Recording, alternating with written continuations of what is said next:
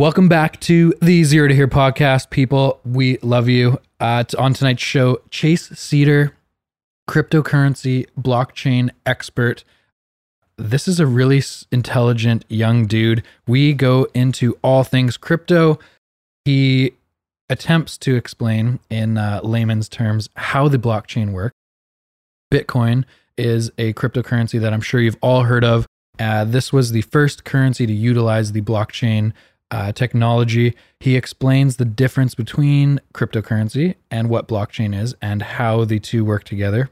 He goes into a bunch of detail on why decentralized currency has value and where he thinks it's going in terms of parts of the world that will use it and how it will be used. We talk a lot about Facebook trying to get into the game as well with their Libra coin, whether he thinks they are going to be a dominant player in this space or not.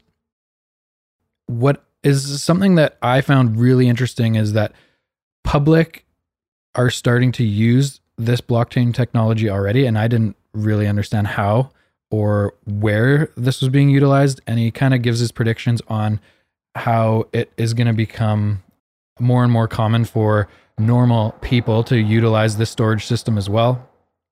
He is a super intelligent dude. This was a very big learning experience for myself and producer Carl.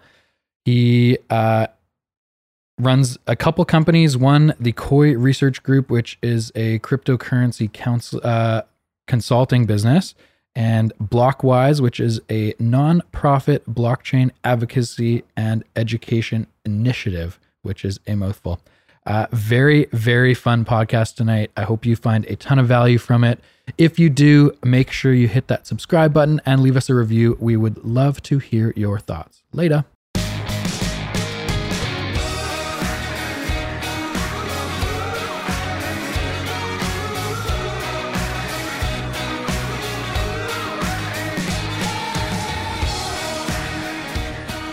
Going on, Chase? Not much. Thanks for coming on the show, man. I'm super pumped. I know Carl has been looking forward to this for a long time. Is Carl really into blockchain cryptocurrencies or what? Carl is ultra curious. I like to pretend that I understand, but I'm I'm just super glad you're here. I asked him a few questions before the show. Yeah. How'd that go? Started One- sweating a bit. One was, Do you know what quantum computing is? And he looked at me, he's like, Oh, n- no. That one's really hard to explain. A little adjacent to blockchain. So I posted something on Instagram today, just saying, like, if anyone has questions about blockchain, crypto, shoot me a message and I'll fire them out tonight. And one of the guys asked, you can answer this or not, but I just think it's a funny question because I don't understand even how to say it. Um, how will quantum computing affect the integrity security of the blockchain? Good. Great question. Is that a good question? It is a good question. Should we start there or should we start a little more basic? Um, uh, we we can start there. I'm happy starting there, but that right. is definitely not basic. um, yeah, it's basically the encryption methods that secure all of Bitcoin and digital currencies. Blockchain, for the most part, is can be attacked using quantum computing. Okay. um, in a way that basically it would render all, everything built using this encryption method to be useless okay. um, for anyone who has use of this quantum computer that fast. So just because computers aren't able to do that right now, that's why the blockchain is so secure. Pretty much, yeah. Um, but even a quantum computer, we have quantum computers now. They can't do it. They're worlds away still from doing it. They they still ha- quantum computing is a big leap, but it itself needs to make a big leap before it can challenge uh, the encryption methods of blockchains. And even when we're like close, they'll be like, "Wait, we need a new encryption method," or maybe the quantum computer would be doing some sort of defense against other quantum computers. But this is definitely like seven levels above where we need to be at the moment. Yeah, Let's start Okay, easy. yeah, let's start a little bit easier. I think for a lot of people, you hear these terms blockchain, cryptocurrency, Bitcoin, of course. Yeah. And they don't really understand how they work together. But can you maybe just define the two Yep. separately? So blockchain versus cryptocurrency. Yep. So let's start with Bitcoin. Okay. Bitcoin was the first real known digital currency. There was Mhm. other attempts, but nothing that used this blockchain. So there was digital currencies before, but they were just using a database, and you still had to trust a person or a company to make sure that that dollar value of coins is actually held by that company. Yeah. Um, whereas with Bitcoin, they, they kind of just said, hey, we need a digital money, um, but no one can own it. Um, the reason no one can own it is because whoever owns it will corrupt it. um, yeah. Uh, and it needed to run in such a way that multiple people needed to know who owns what Bitcoin at any point in time. Okay. So they created this ledger system. So a ledger, same thing a bank uses to understand who owns what dollars or whatever currency you're working with. sure. Um, well, a blockchain is a, I mean, Bitcoin's blockchain is a simple ledger that keeps track of who owns what Bitcoin. So blockchain was built because this idea of Bitcoin was created. Yes, Okay. Bitcoin is the first implementation of a blockchain on a on a wide scale for sure. It was like the first real introduction of it. Okay. Yeah. Okay, let's start with crypto then. Okay. Um, we talked before the show just about some of them having backing in terms of like cash or US dollars or whatever it was. Be- but Bitcoin does not. Nope. So to me, it seems more of like a stock in today's terms, not a currency. But how is it a currency? Like, what value does Bitcoin have? Yeah. Or Why how, is it- how why is is it it so value interpreted? Well, usually the best way to answer the question is, well, where does the Canadian or US dollar come from? It comes from this Sure. belief that it's exchangeable and it represents value that you can exchange for someone else's value somewhere else. Sure. The dollar really has no value. But at the beginning, it was backed by gold. Sure. And then they just scaled it off gold. And then it's like, that's just this paper that you use to represent value. Um, well, Bitcoin, yeah, it had no value at the beginning, but people that have a use for it have a demand for it. So, for instance, I need to pay designers in India. Bitcoin's now illegal in India because uh, it'll probably put their main bank out of business from all the international payments and freelancers and everybody in India. Um, but for if it wasn't illegal and I want to pay my design team, all I have to do is send Bitcoin from an address to an address. Now, because it's illegal, I couldn't do that. I've gone through so many different methods to try to figure out how to send this simple value to get my design work done. And they're a great team. I want to keep working with them, but it's so cumbersome using the banks. I actually went to RBC and like I said, here's their banking information. Here's the IF, IFSC code and all the other stuff you Yeah. need to, to you know mm. send this bank wire. And they're like, great, we can't do it. I was like, it's your bank. and you're sending it to another bank in India. Yeah. I think there's only one main bank in India. If I, yeah, I- That's a problem. yeah, There's one bank. Yeah. yeah. Um, I could be wrong. Don't quote me on that. But um, yeah, it it was just really frustrating. And this is an example from last month. this isn't the first time that this this you know, problem has come up in my life. And that's just one simple example of like I need to send value, and I don't want anybody in the way. I don't want anybody to tell me it's going to take a few days or it's in transit or oh it's gone, it's missing. Yeah. We need to find it. Find it. What? Like no. Let my value, my Bitcoin, whatever it is, just go from directly from person to person. So that's really where the, the value and the demand of people that need that is where the demand of Bitcoin comes from. As long as people still need to be buying it, then there's demand for it.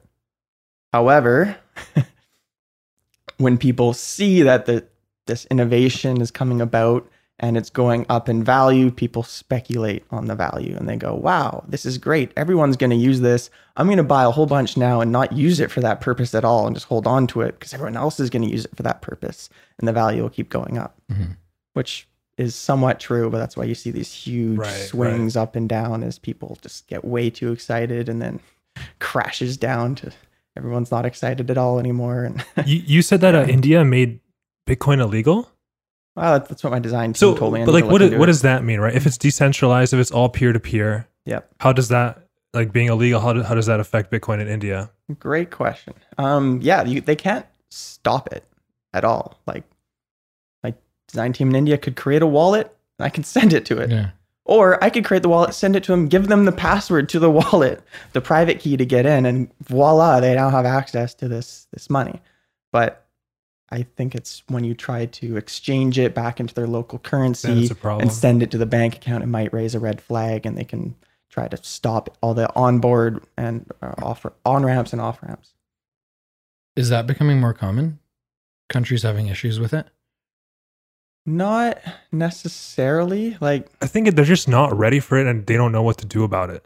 yeah, every country's kind of taking it differently. Like, Mm. smaller countries are embracing it because, like, especially smaller countries in the EU, because they're already using someone else's currency. But if you're someone like Venezuela, where your currency is already, you know, not quite stable, and then people are switching to Bitcoin, it just makes it more unstable. So it it can create problems as people flee away from something they don't trust anymore. Um, and during the Bitcoin's peaks, the value in Venezuela was like thirty percent higher or forty percent higher, Was just it? because the demand locally was was so much higher. how does that make sense? it's a, also a good question. So it's decentralized. It's the same throughout the world. Yeah. But in Venezuela, they're paying 30% more. I don't Oh, yeah. understand that. Well, since it's peer to peer, it's Yeah. whatever the exchange is being made that that price is being met. And there's many places around the world where price is being agreed to. So these different exchanges that keep this data public will be like the last trade executed on our trade platform was Bitcoin at $12,000. Therefore, the price on that exchange at that point in time was $12,000. Meanwhile, on another exchange, it could be $13,000. And then in the in the middle, there's the people that make the money from buying from exchange A and selling on exchange B, and those people are called arbitrage. Well, taking advantage of the arbitrage opportunities. Can you explain an exchange? An exchange, And there and there's like hundreds of these? Yeah. More? yeah, probably more. Okay. Def- Lots of lots more. of sketchy ones. Lots of A few of them that you like hear in the news that come up, like Quadriga. Have you heard about that? The whole Mount Gox thing too, like a few years ago. Like you hear about these going going up every once in a while.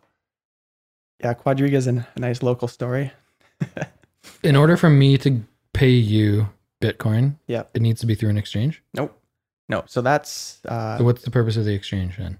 If you don't know someone you can buy it off of, you need to go to Okay. a place where they have a pool Like that a you can buy market. it from. isn't it? Exactly, Yeah, it's the okay. exact same, Okay. except no, it's pretty much the exact same. Okay. And you can have a stock traded in other markets that's the same stock. Right. I guess it's probably closer to a hmm. commodity in that regard. But now, like Sure. you, you buy it on this exchange, and you're supposed to pull it off and pull it, put it into your own bank, your into your own hardware wallet.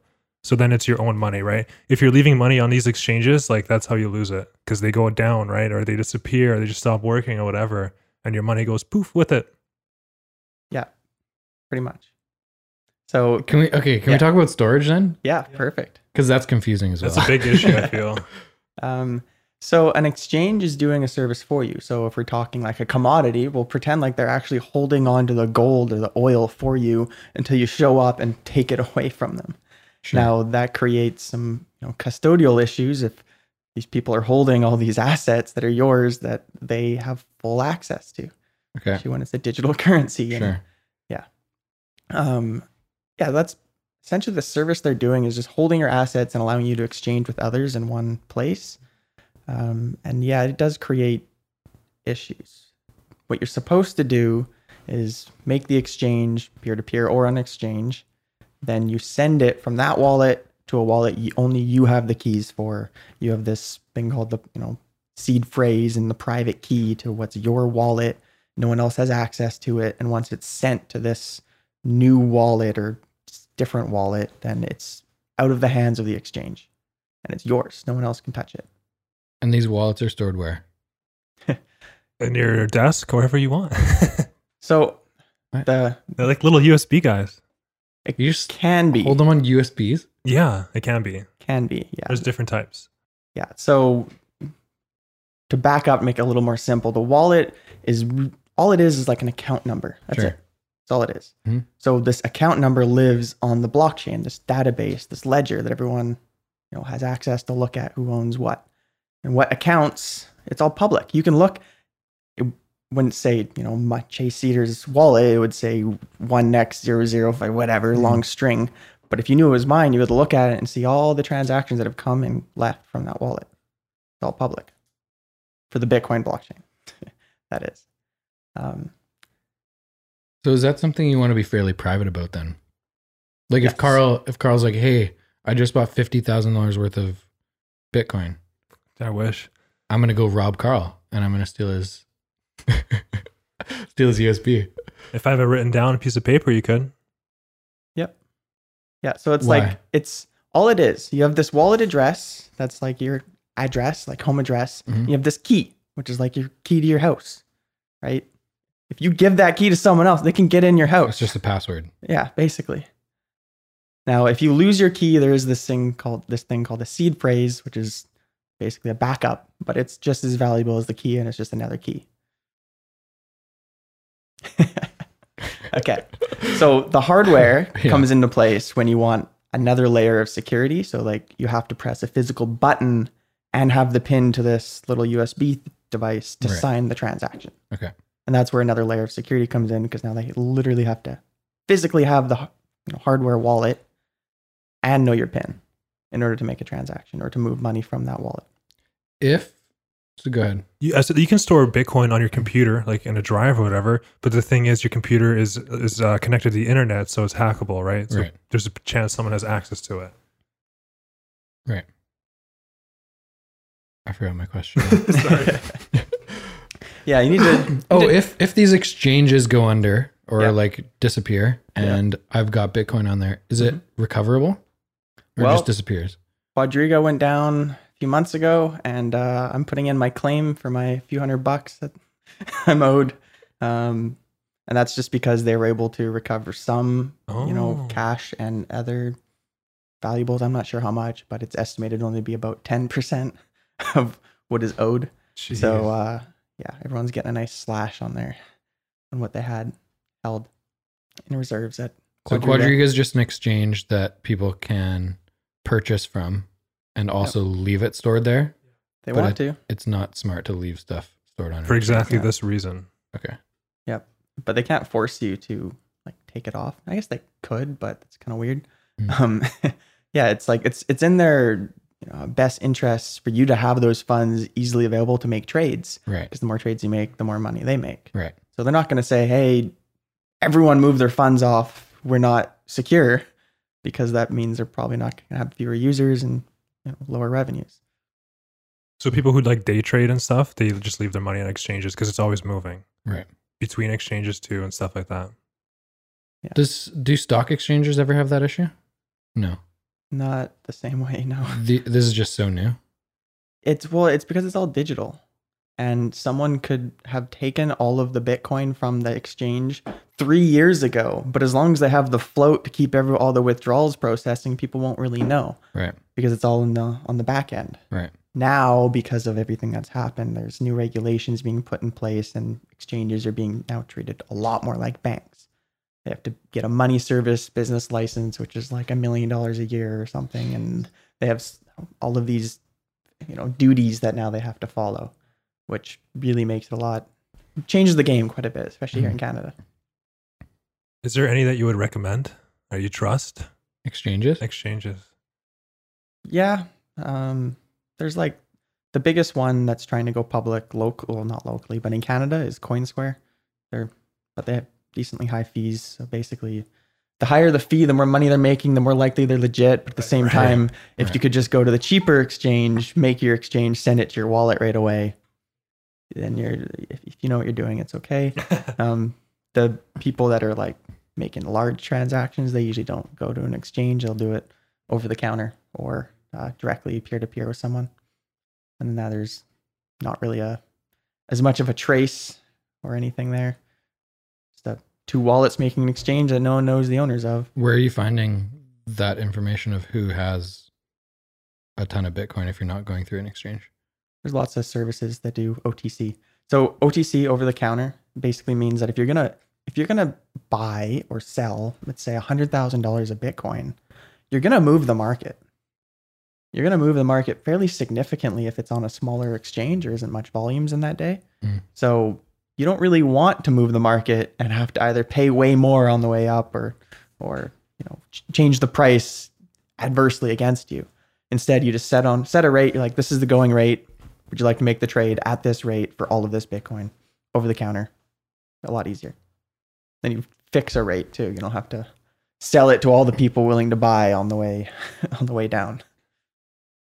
Can you explain mining? and where the Bitcoin comes from. Okay, so and is mining across the board in crypto? Or is what it do you mean by across the board? like does You every mine every coin. cryptocurrency need miners? No, not necessarily, Okay. but every cryptocurrency needs to be maintained by some sort of a network, um, whether it's like you can. There are blockchains now being run on you know IBM's platforms that it's technically using blockchain technology, but it's Mhm. completely on a cloud-based system on a centralized server somewhere. So, yeah, it's a tough question to answer. Yes, the major all the public cryptocurrencies and like bitcoin yes they they require mining and the act of mining is using your computing power to essentially make the network really difficult to hack and in exchange you get compensated in bitcoin So they're not fine like the term mining sounds like you're finding something. Yeah. So they're not finding new Bitcoin. They They're making kind the of are. chain Okay. harder to penetrate. So when they first created the Bitcoin blockchain, they created an embedded, you know, incentive scheme so that people that mine it get more or Okay, I'll back up. There are 21 million Bitcoins ever to be released. There are 16 and a half million or so released now. Okay. Every block, every 10 minutes of information, there's a reward. And all the miners are racing to kind of almost guess a password for this reward. The reward goes down over time because as Bitcoin's price goes up and becomes more mainstream, the you know, the reward gets bigger and bigger. So they they they cut it in half every few years.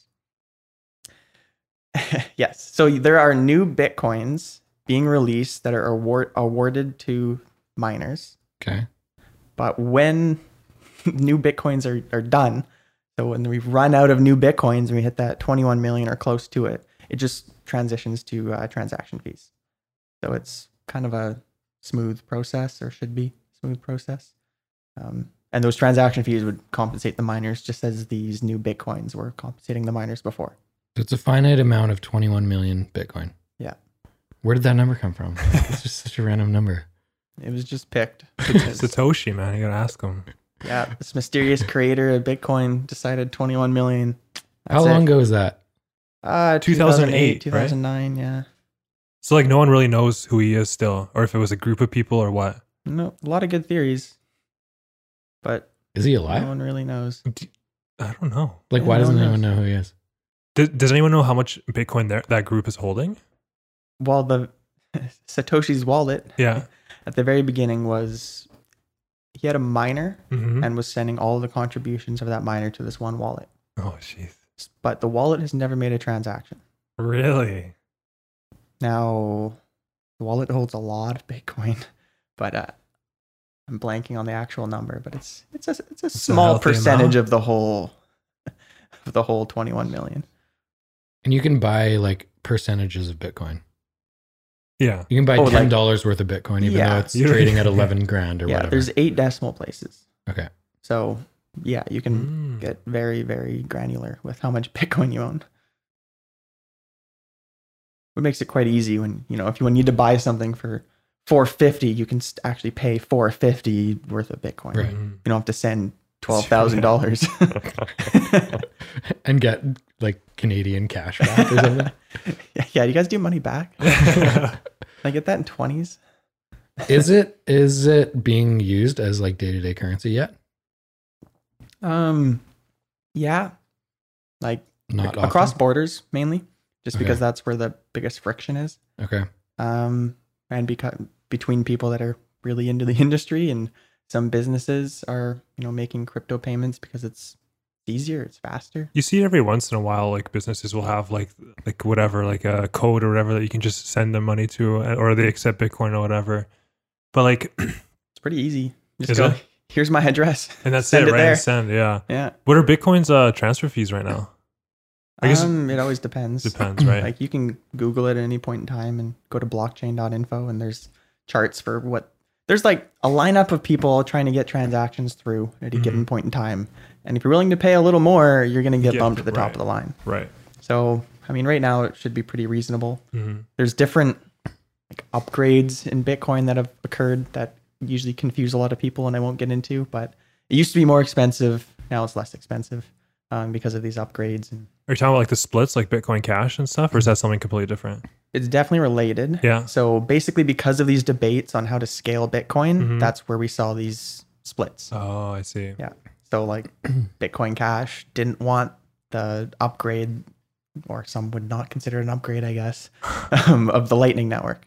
And the Lightning Network is basically a blockchain on top of a blockchain, so they can package transactions and get a lot more throughput on Just trying to the make it more chain. efficient, kind of thing. Kind of, yeah. But then people are going, you're you're taking away from Right. the integrity of the main chain system, and Mhm.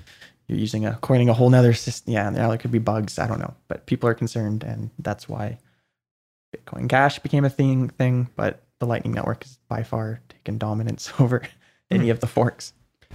Is there security problems with giving out your wallet number though? Like if I give you, say you're going to e-transfer me some money or something, Mhm. I give you my bank account number. You can't see how much money I have in my bank account. Definitely not. if I give Oh, you my wallet number, you can see what is in the wallet, right? in Bitcoin, yes. So if I have a million dollars in Bitcoin sitting in there, you can see it. Does Mhm. that not pose a fairly large threat of security? It can. Yeah. That's why people will have multiple wallets. They'll Mm. split up funds across multiple smaller wallets, or they will uh, never tell anybody they own said wallet. um, if it's like one over the counter transaction or something, or from a miner, basically bringing all the, Hmm. the bitcoins into the wallet. So then that's the only trace is just from this one miner putting it into this wallet. You don't know what country they're in or anything. Right. Um, but if you go, hey, world, send me money or send me Bitcoin at this address, and they look at the address and they're like, whoa, ooh, it's a lot of money there. yeah, you kind of put a target on your head. Yeah. or on your wallet, I, I should say. Even like business transactions, if you're getting paid in Bitcoin, Mhm. your wallet number's out there. Mhm. How are you giving people your wallet number? Yeah, Over email or like something that is not that secure? that is a problem. Um, and a company called over blockchain.com is a major wallet provider, and they create a new wallet address for every single transaction and then Mm. basically do all the back end work to like have it in one wallet, but it's almost like a But the number changes every Yeah. transaction. So it's almost like that one wallet was just used for that one transaction. And if you were to look into it, you're like, oh, look, that wallet made one transaction ever, right? right. Then you have no idea. Right. Right. Yeah, Is Bitcoin a long term currency? I would say it is. Yeah. Or is it just the big new first one? No, I guess it's not new. It's 10 years old, but hmm. it's the biggest one of the first generation of cryptocurrency. yeah, I would say so. Like Bitcoin is its own beast because it was first and has so much computation power being put into its blockchain. It makes it very secure. There's a large network of people that are developers or miners or whatever that have a vested interest in the success of Bitcoin. And when you have something that big, you know, it's not going to stop. It's not. It's not going away tomorrow. Um, and these speculation bubbles will probably just keep continuing to happen. So even though there's like coins that are much more efficient and like have lower transactional fees and stuff, you don't think any of that will overcome Bitcoin? No, uh, they'll all have their own little niche uses. We're seeing like coins popping up for Mhm. games and coins popping up for little marketplaces over here. And with because it's a digital currency, there are services where I could send literally any coin that is on a major exchange, send it to you, but have it be exchanged at market rate and put in whatever coin that you want to be holding and put into your wallet. So then you can go, well, I only want to be sent Bitcoin. I'll be like, well, I have this Dogecoin stuff, and you'll you'll be like, well, whatever, just send it to this address. It'll convert it and put it into Bitcoin at the same you know value of Dogecoin to Bitcoin ratio. Okay, If that is, tr- if that's true that you can just convert it, where's that Bitcoin coming from? Because there's a finite amount. Where Right. is it coming from? Yeah. It'd be coming from a, a wallet that you have access to. You have the private key to, and you can sign a transaction to send it somewhere else. Okay, but my question is there's 21 million Bitcoin. Yeah. If I send you Dogecoin, whatever Okay. it is. I don't know what it It's is. a it's a service. There's like is it creating? But it it sounds like it's creating new Bitcoin. no No. no no. So no. then where is You're that just trading Bitcoin the value from? of your Dogecoin, right? But where is that It's- Bitcoin coming from it's like that a you're creating? No no you're not creating it. You owned it. You bought it on exchange. You had it somehow or But you, Dogecoin you own for instance. Do, Dogecoin now. Okay, sorry. Going back to the Dogecoin example. I already had it. I bought it or I mined it or I I already have this value. I could go to an exchange, exchange it for Bitcoin, and then send that Bitcoin to you. Or there's third parties that just do that without having to talk to anybody. You just send it, you say what you want, and it'll do the transaction, send it to your wallet automatically. It's it's a serv it's a it's an exchange. It's like it would be like a bank yeah. taking in Kind of. U.S. money and getting Canadian out, Sure. kind Yeah. of. No middle Kind of. step. Yeah. No, yeah, that's that's spot on. It's just using another service that would do the conversion. Do you know? Do you understand my confusion though? Yeah, I do. If there's only 21 million and But I he's have, not- I he's- have you hundred already dollars own worth it. of Dogecoin, Yeah. where am I getting the Bitcoin from to But you- exchange the it? Doge to has a come from value. someone The The else that Doge owns is it. buying the Bitcoin. It's like you're essentially just Yeah, like but you're trading buying it from Canadian something, for American from money. someone. Someone that wants to buy Doge Yeah, right. with Bitcoin, What if no one wants to buy Doge then? Then you can't convert it. then it wouldn't have a value to begin with. Value drops. no one wants it, then why does it have a value? Good point. Dogecoin.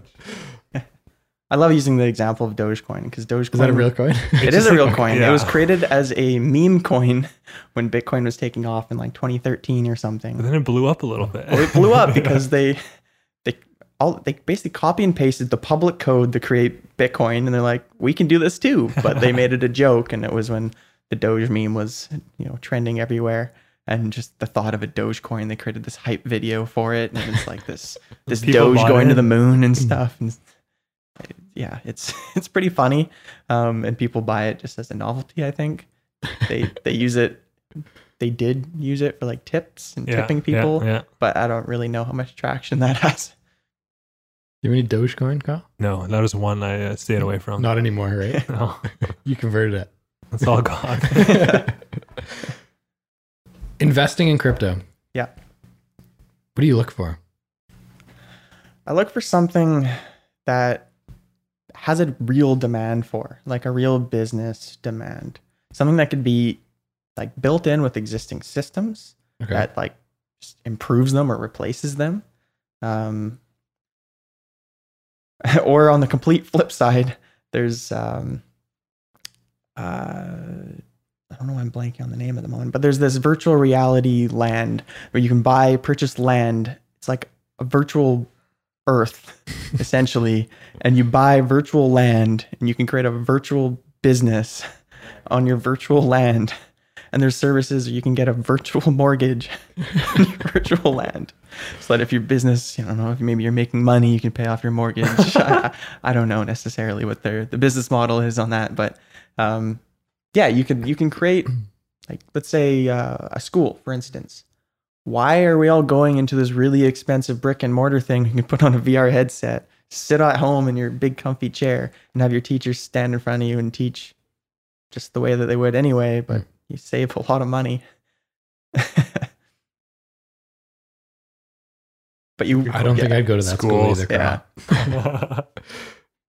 Kyle. Um, That's a little uh, Decentraland. That's what it's called. is it? Yeah. Oh and it's run off a blockchain. The land is, and then the Mhm. coins that you'd use to purchase are too. Oh, yeah. that's crazy. yeah. So no one can ever take your land away from you. Is there new coins popping up all the time? Oh yeah. Anyone can create a coin. Oh yeah. You just need to get the Like back that. in. Yeah. It's basically like a template at this point. So like the Ethereum network was the one that came after Bitcoin Yeah. and allowed people to like create their own coins like that, like that. Like no problem. It's like here's the template. Have at her. and people did and that's how you know the 2017 2018 crypto boom happened. Everyone's like, I've got a coin. I've got a coin. Mine does this. Mine Yeah, does that. Give me a hundred insane. million dollars and maybe it'll do more things. And then they raise all this money and have all these concerns with regulators and well, some of them might build something cool, but there's a lot that probably won't. And there's also the problem that they raised the money in Ethereum and then the price of Ethereum dropped and then all of their planning is, you know, kind of shot when the value is now half. you know, you raise $50 million, now you have 25 million. All right, your plans are going to change a little bit. Is Ethereum still number two? Sorry. Is Ethereum still number two? Uh, yeah, it should be. Is it not even close though? Bitcoin just kind of rules it right now. It's big difference. Yeah. Bitcoin is. Yeah, I'm not gonna throw numbers around right now, but it's like ten times bigger. Is it? I'd say. Yeah. Do you see it Don't- getting to a point where like country money just goes out the window? Doesn't mean anything anymore. Um, it's a tough question. I'd say no because countries are still going to want to collect taxes and they're still going to do it in their own currencies. Um, That's the issue, right? But what they probably would do is create their own coin, centralize it, but have all the abilities of a digital currency. And then every time that my business makes a transaction, They have I all the don't have yeah, exactly. I don't have to like send them at my at the end of the year my taxes and everything. They'll go, no, we we know everything you did and you labeled it at the time you did it, so taxes are done. How much more efficient would that be? That's what I don't Yeah. understand. Like when we talk about like criminals using Bitcoin and stuff, how does that make sense if everything's tracked? Isn't that like Yeah. how does that work? well, a lot of criminals didn't know that at the beginning. The whole silk, the whole Silk Road thing and Well, all that. yeah. Ross Albright was the the mastermind, one of the masterminds behind that, and uh, yeah, he got caught. Is that how it happened? They Yeah, eventually just traced the Bitcoin. yeah, they're able to to trace it all back through the different wallets. They tried to disguise it, but I mean, every transaction is public. You just have to, have to map it out and where everything went. How do they know that that specific person owned the wallets? because Just follow the money, right? well yeah because it was stolen and basically they knew who owned it or like they knew what bitcoin was taken Right. and was sent to a new wallet so they're like well that's the stolen that's the wallet that stole it and they just have to follow all the transactions from that wallet Hmm. yeah but there are privacy coins that Right. will basically scramble the sender and receiver at the time and you won't be able to know who owns what really ever some are more secure than others monero being definitely the most Monero, I've heard of that. Yeah. yeah So you, can you can buy a Bitcoin, switch it to Monero, send it, and then switch it back. Mm-hmm. Yep. Shouldn't be advocating for this but yeah You're not saying you do it. You're just saying it's possible. i'm just saying yeah That's it's smart. the, the technology's out there it's pretty cool I like that idea. Actually, I never really thought about that. Just each country and creating their own individual coin, so Mhm. that's trackable. It'd be the easiest way to do it. Mhm. And Facebook could just, you know, embed the USD coin into their app and get all the benefits they were trying to get anyway, Right. but not have this monopolistic control over the money supply of that is within Facebook's ecosystem. Why are they creating a coin? There's a lot, a lot of value to it. Yeah. So you think of what, what Facebook does, it's they connect marketers with potential, you know, eyes, eyeballs. Mhm. And if they know what you're purchasing, that's very valuable data. Whether or not they'll have full access to the data, I'm sure they would have some access. If they know what you buy, how you buy, what your spending patterns are like, that's really valuable back to the advertisers. Everything, pers- yeah. just everything is about advertising, eh? If you're Oh, yeah. using their coin, then they can track what you're spending it on. Possibly. It's it's not clear exactly how private this platform will be, um, but yes, it, they could easily build it that way. So it's like, oh, maybe don't show this guy bike ads because he bought one three months ago, right? like, it could be really helpful, but it's also kind of creepy. Totally. yeah. Does that bug you? The privacy stuff? No, because the like, wait, bug me how? Like it being not private? How like advertisers know everything about you. Oh, Like I Google barbecue at Home Depot, and then 30 seconds later, I have a Facebook ad that is right in the front of my Facebook feed. I found it a lot creepier until I just fully understood it all. Yeah. And it's just this Facebook, you know, pixel that's tracking you around and, you know, you just have to know to use a browser that's not going to allow you to be followed around and the browser extensions that prevent any ads and anybody else following you around. But yeah, it is it's creepy, but to the average person it's it's a benefit to a business and it's a benefit to the average person. So in aggregate it's it's better. It's just kind of creepy sometimes. Do you have any que- more questions on crypto, Carl? I was gonna say we were talking about like blockchain and stuff. So we know all these cryptocurrencies like coins and stuff, but what else can blockchain be used for? Is blockchain used for other crypto as well? Yes. Isn't all So- crypto blockchain? Yes. Yeah. It is. Yeah. Okay. So this Shigatoshi whatever guy. Yeah. Is that what his name is? Yeah. Satoshi. Yeah, I just made that up. Close enough. There's a baseball player named Shigetoshi Hasegawa, and that's how I just came up with that. Anyway, uh, this guy created Bitcoin, Yep. well, he created, Created- blockchain. created blockchain to host Bitcoin, basically to trade Bitcoin. Well, to you store needed to create this blockchain system in order for Bitcoin to ever be able to exist. So it's kind of the blockchain needed to come first. And he's like, well, let's put a unit of value on it. Right. and then that's Bitcoin. Yeah. And then other currency was created to be on this platform as well. They just copy the blockchain. Mm, They, they, They create their own blockchain. Okay. So after Bitcoin, Bitcoin's coding language is a little more complex than most people would be able to pick up really quickly and build something on. Okay. Um, but you can build something on Bitcoin's platform. It's just way more difficult. Like an app, for instance, that does something else. Okay. Like there's a there's a gambling app that was that is built on Bitcoin. It's called Satoshi Spin, and literally you just kind of send money to this wallet address, hit spin, and maybe you'll get more sent, or maybe maybe you won't. But you can prove you can prove the odds. You can look into the code and be like, oh, okay, I understand that the house only has a two percent, you know, benefit, which is you know, worlds apart from your average casino. A two percent edge on the casino would be nothing. yeah. Yeah. Yeah. Okay. so But that's one use. yeah, so that's one use. The, Games- a unit of value that can be exchanged. Okay. Very, very simple. Mhm. Um, after that, I'd say data would be the next most clear use for. So like blockchain. hospital records, documents, stuff like that. Sure, that yeah, that could be applicable. Um, Is anything? anyone using it currently for that though? oh yeah, They are. oh yeah, definitely. There's, I mean, there's a platform called Storj, S T O R J, um, that it decentralizes the excess storage on your computer, and you could be giving up, you know, gigabytes of data, and you know, someone on the other side of the world can be renting it, but in Whoa. a decentralized way, and you're only holding like a little shard of the data, and then when they try to pull the data together, all these shards come back to create what they're trying to pull. So it's very secure Insane. your computer has an encrypted shard of data, which obviously you're not going to have any value for. You're not you're not going to want to try to decrypt and just.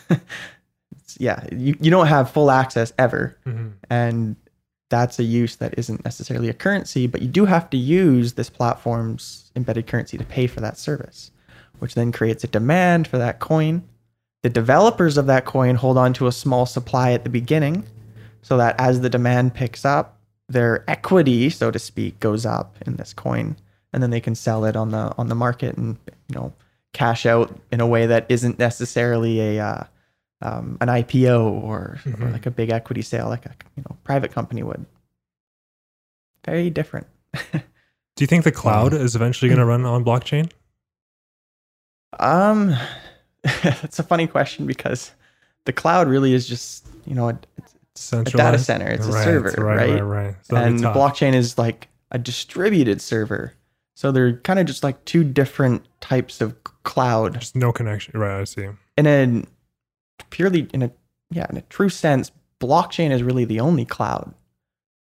When you consider Google the cloud, well, no, they're just a data center that called themselves, you know, this cloud of whatever cloud even means. Yeah. They- They're just providing, Yeah. you know, a basic service of your database servers.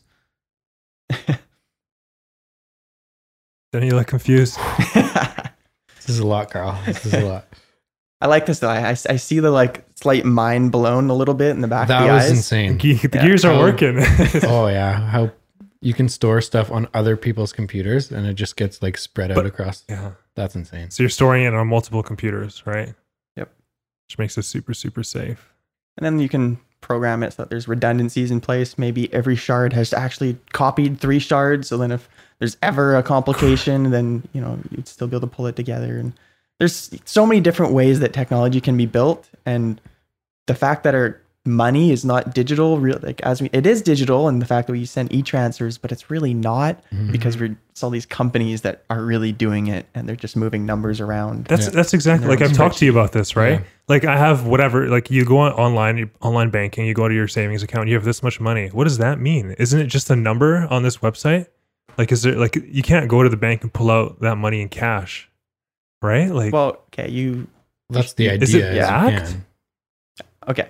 A bank only has to hold a fraction of the deposits in reserve. So if everybody at a bank tried to pull out everything they owned, Or there wouldn't be enough for everybody. That's called a bank run, and it's a big issue.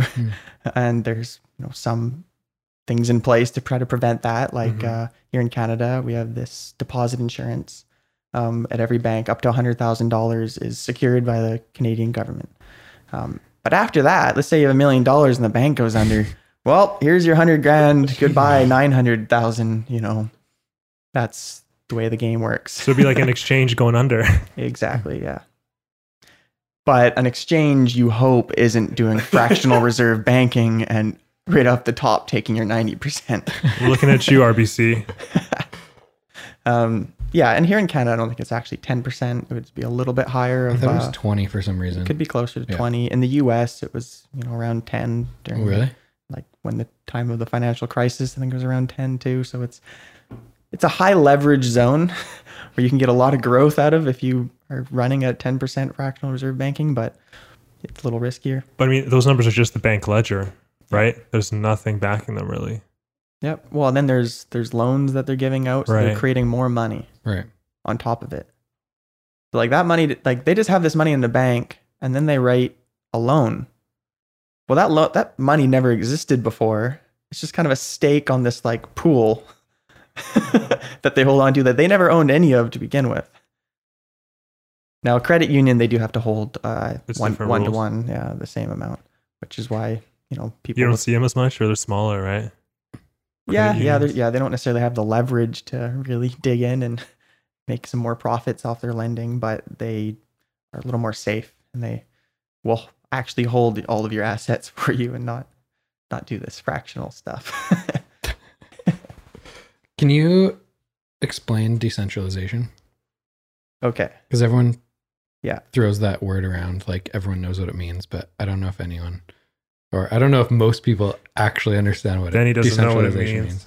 I get the idea. I haven't done that much research and I am in no way whatsoever a blockchain expert.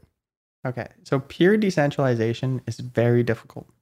It requires basically building the perfect system that incentivizes every group of people to participate in the way that needs to be participated for it to sustain for a long period of time. Okay. you know, Bitcoin is a good example.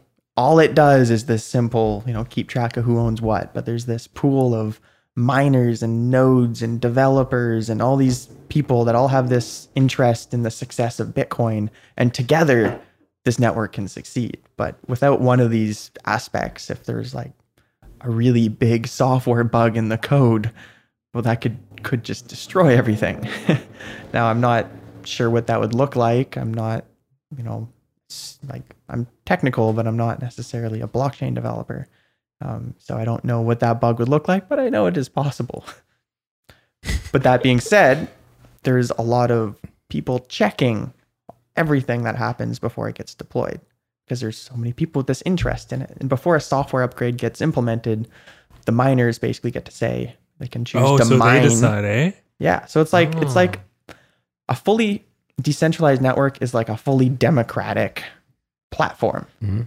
where everybody that can contribute, anybody can you know plug into, anybody can compensate or get be comp- uh, pay- paid from it, or yeah, it's difficult to do though. So a lot of platforms will say decentralized, but be pretty centralized until they're established enough to actually try to do it. But it's pretty difficult. But like being decentralized, like at the most basic, basic level, it's just Denny being able to send money to you and have no third person interference, right? 100%. Yeah. Yeah. yeah So like there's lots of services out there that are really just software. But this service is a company and they take all your information and hold on to that information. Mhm. Well, if I could cut them out and just use the software, Right. I would prefer to do that. Right. Yeah. So I like to think like I worked for a small stint at, you know, Sun Life with a financial advisor Mhm. and the amount of paperwork and forms and just BS that you have to like collect. I can imagine, dude.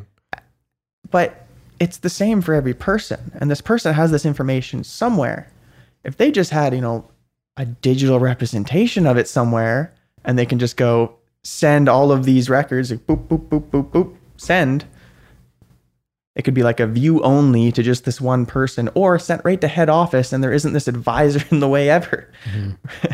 there's the advisor and then there's the advisor's assistant and they get all this information. They have to put it into a little locked little cabinet. It has to be, you know, properly labeled. Then the door needs to be locked on the office at all So times. and, crazy. and if anything goes wrong, they nail the advisor for not doing the job right. So it's like the advisor just has this constant paperwork, you know, admin headache of collecting signatures and verifications and, and approvals and just when it most of it could be just check boxes saying, Yep, there's my I'll use my wallet to sign off this is me. All right. Am I approved for my insurance yet? So you're saying there's a lot of potential behind blockchain. Oh, when, when you realize how much money the insurance companies make, yeah, if you actually completely got rid of the company and just put the service of insurance in there, it'd be a fraction of the cost. And we would all be able to be insured for, you know, life and health or critical illness and all this stuff that at you know, prob- probably like half or less. There's no employees or anything. It's just I pay money to put in a pool, and if I get critically injured, you pay me the lump sum you agreed to pay me. I don't want anything else in the way. Maybe just the doctor saying I'm critically injured or whatever, some sort of verification of, you know, it's true. But Mhm. after that, we don't need all of these other third parties and people in the way holding data. They're- The advisors have to hold the data. They have to legally. Is there any flaws in the blockchain? And w- where I'm going with this is is this the long-term system that's Ye- going to be used or is s- someone right now understanding how blockchain works and building a better, more decentralized, oh, you know, whatever, a better system? Okay. So one thing I should make clear, a blockchain is almost always going to be more expensive than just a normal database Okay. because you have all these parties in place and that need to be compensated. Now, and a database is cheap. It's just a computer saying, like, "Yeah, I'm online. That's the information. I'll send send it back to you." Um, th- that's cheap.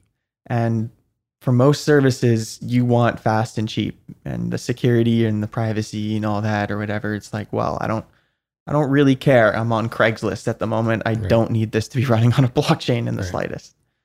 But when it gets to that next step, the one little component where you need maybe multiple people at- with access to the same data, or a currency aspect where you need to make a payment and you don't want to have to embed you know, Stripe, and then Stripe takes the 3% fee. And then Stripe is then working with Visa, and then Visa now has to work with the banks. It's like, whoa, now there's already five parties in my transaction again.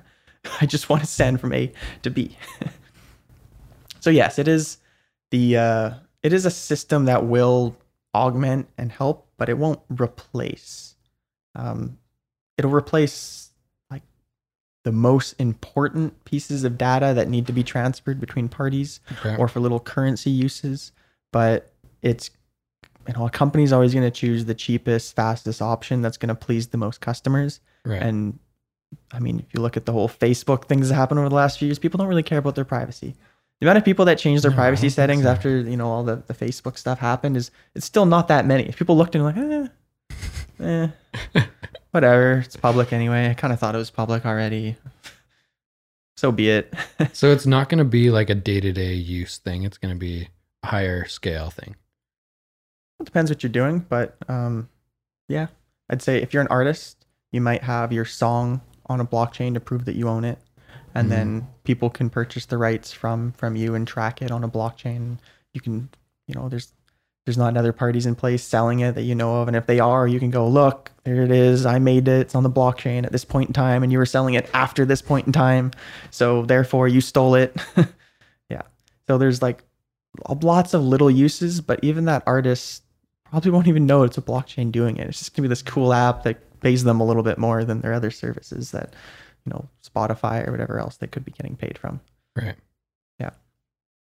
And that goes for just about anything that is um, an asset that you own, you need to claim a right to, or data that you own and you want to be able to have access to or give access to, but have it still be secure.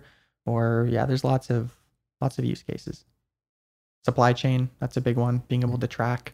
Like, Wow, that'd be huge. Yeah. being able to track the car part from you know that goes in your car and then something goes bad and then there can oh yeah, you got the bad car part in your car. Just letting you know, it's gonna blow probably soon. That's crazy. Yeah. And there's no way that you can like mess it, fuck with it. Essentially, Yeah, I mean, as long as it's inputted correctly and it's there forever. As long as there's a network of miners maintaining it, there's this history of it. Which also creates a different problem that we haven't necessarily addressed yet, which is what happens 100 years from now and there's just so much data Right. that's on this chain from so Right. long ago. How they do they purge it eventually, I don't know, but um, these systems will live in place for a maximum 10 years, so we only have 10 years worth of data on them which is nothing. yeah what happens after 60 years i don't know but probably something a software update could hopefully help As it gets more and more common for businesses and people to use it, does that mean you need more and more miners? Or is this quantum computer thing Okay. idea? okay so you would get more miners Mhm. because as more people are using it the price is going up. Sure. and as the price is going up the incentive to be mining is going up. And the incentive has some oh is 10% a month good for you? You know 20% how far does that have to go before you turn on your device to you know become part of the network and try to uh, earn some bitcoin? Now i'm guessing you don't have a specialized mining device because it moved well beyond the cpus and gpus that most people would be able to know to really specialized hardware but gpus so like a graphics card can be used for um, other platforms like ethereum Oh, I see. So blockchain doesn't use it anymore. Graphics cards. sorry So like you don't use uh, graphics cards to mine Bitcoin right now. Bitcoin, no. So Oh. Bitcoin, it got to a point where when you're mining, it's just a game between how much you know energy or how much power can you output, how much electricity does it take Right. to output all that power, Right. and the better the ratio, the more money you're gonna make. Um, so they're always you know innovating. At the very beginning, it was supposed to be every CPU and every anybody's computer could Everywhere. basically mine Bitcoin. But because it's always competitive and the fastest will be more likely to get the reward, it gets to a point where the more efficient hardware makes basically you're trying to use your CPU a waste of money because mm. you're spending more on electricity than you would get in return. Yeah.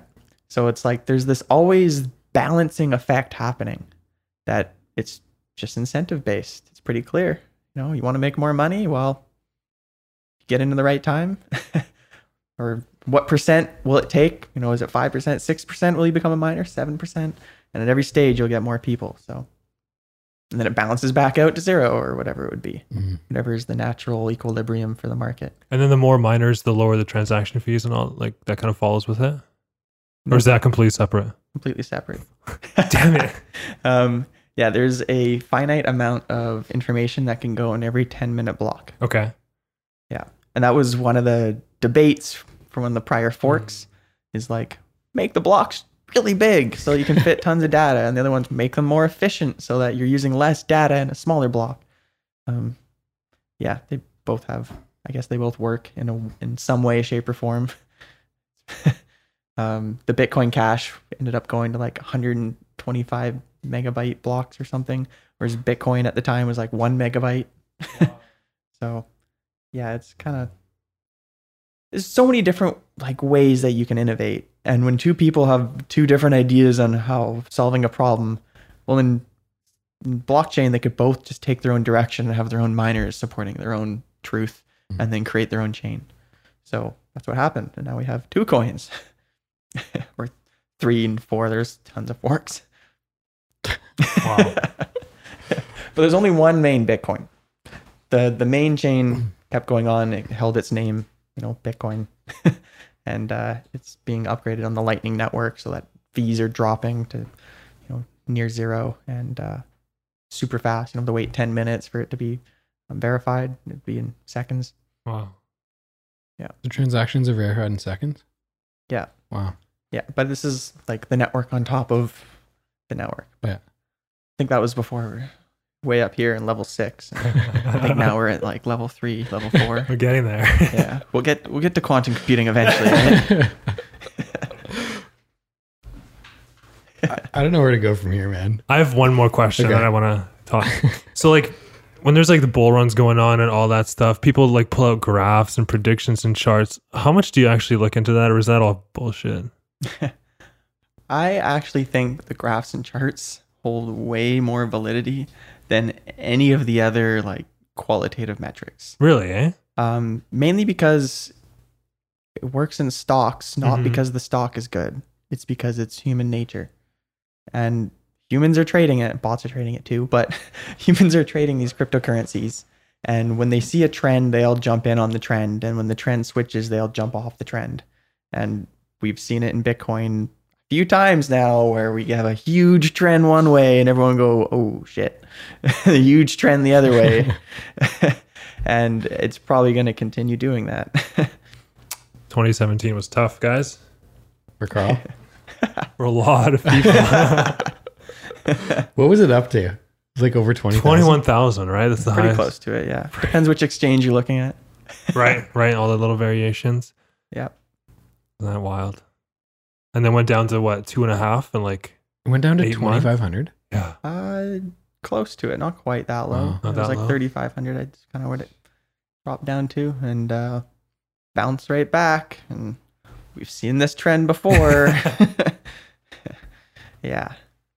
I I don't tell people to buy or not to buy. I just kind of tell them it's been around for quite a few cycles before, and uh, there's likely to be more. Hold on for dear life, right? Yeah, that's what they say. So hodl, hodl your coins. Where do you get all your knowledge from? Um, I don't know. a range of various sources. Hmm. I weasel myself into you know Discord and chat groups and stuff, and hardly compensate anything, but just absorb whenever there's Mhm. you know good stuff being shared.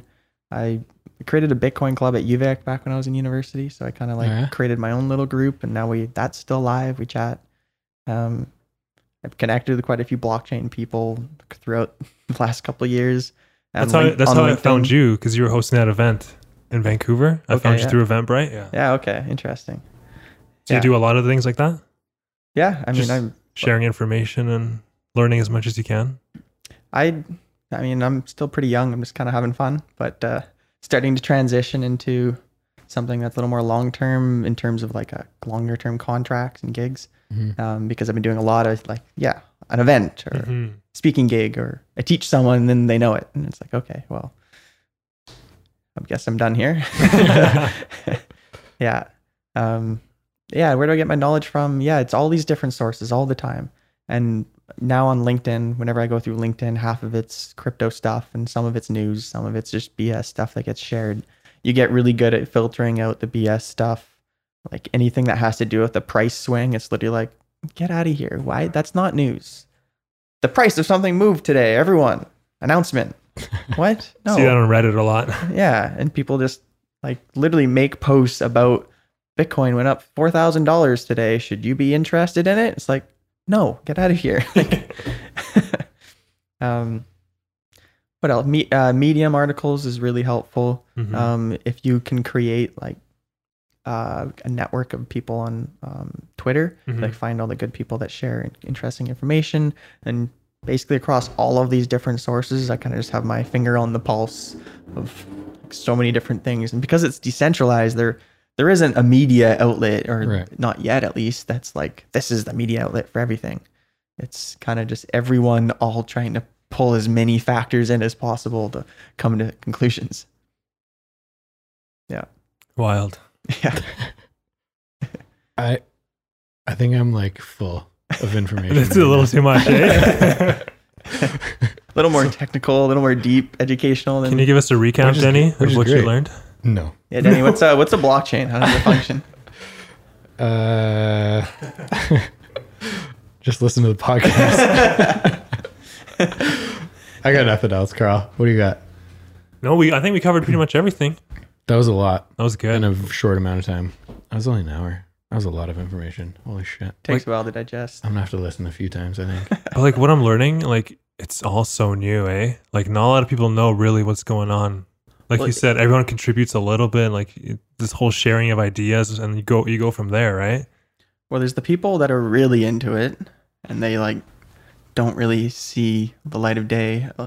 Who's that Greek guy? That very popular Greek guy that always talks about. He was on Joe Rogan a few times. Antonopoulos or something. oh yeah, yeah, yeah, yeah. Antonopoulos is a very, very well known educator in the space. Okay. Um, he was actually quite quite like me at the beginning, in the sense that he did all these little gigs and education things, and then you know realized that he doesn't really have steady work, and then um, uh, and then ended up creating a Patreon page, and then he had all of these different supporters, and he's making like sixty thousand dollars a year or more in just donations, which Wow. is amazing, and that's kind of what the crypto community is all about. It's all about this information and these influencers that can come up from just sharing good information.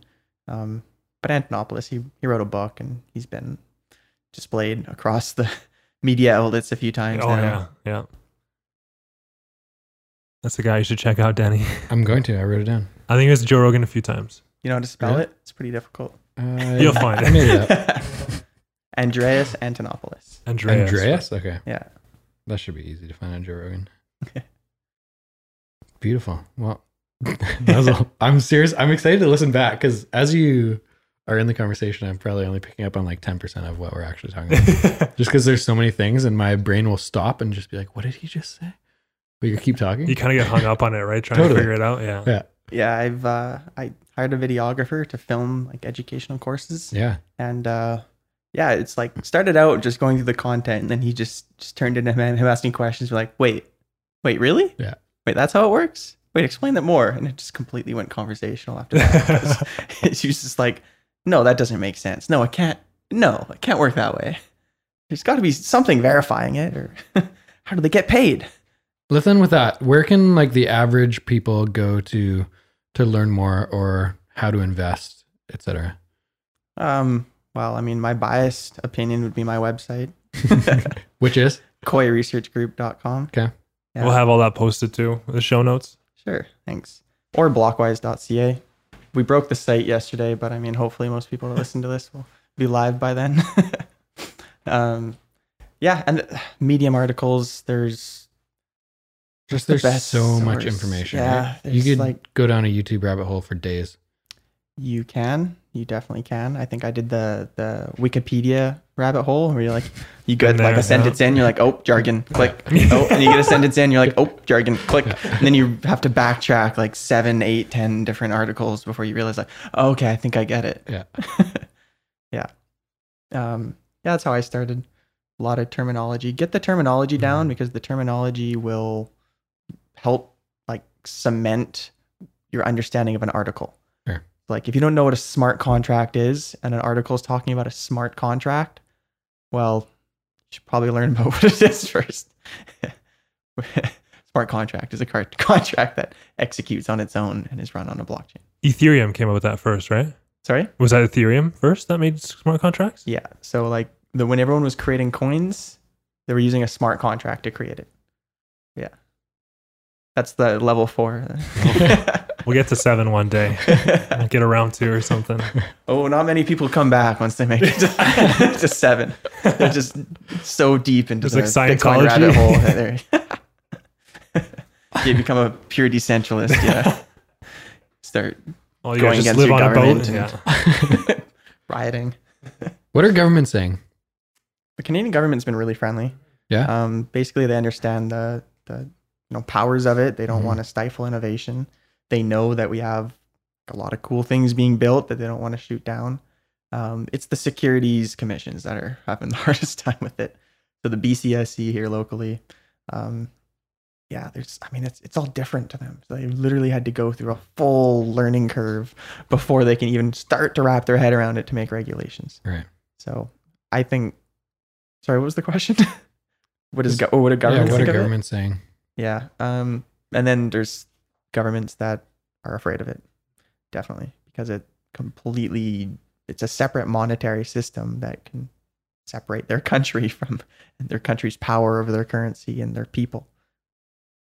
Taxes, obviously, too. Right. If everyone's using a you know online money and it's not easy to really know or track everybody, then how do you prove that they owe a certain amount of taxes or if they're evading it or if they are evading it and you know they're evading it, how do you take it from them?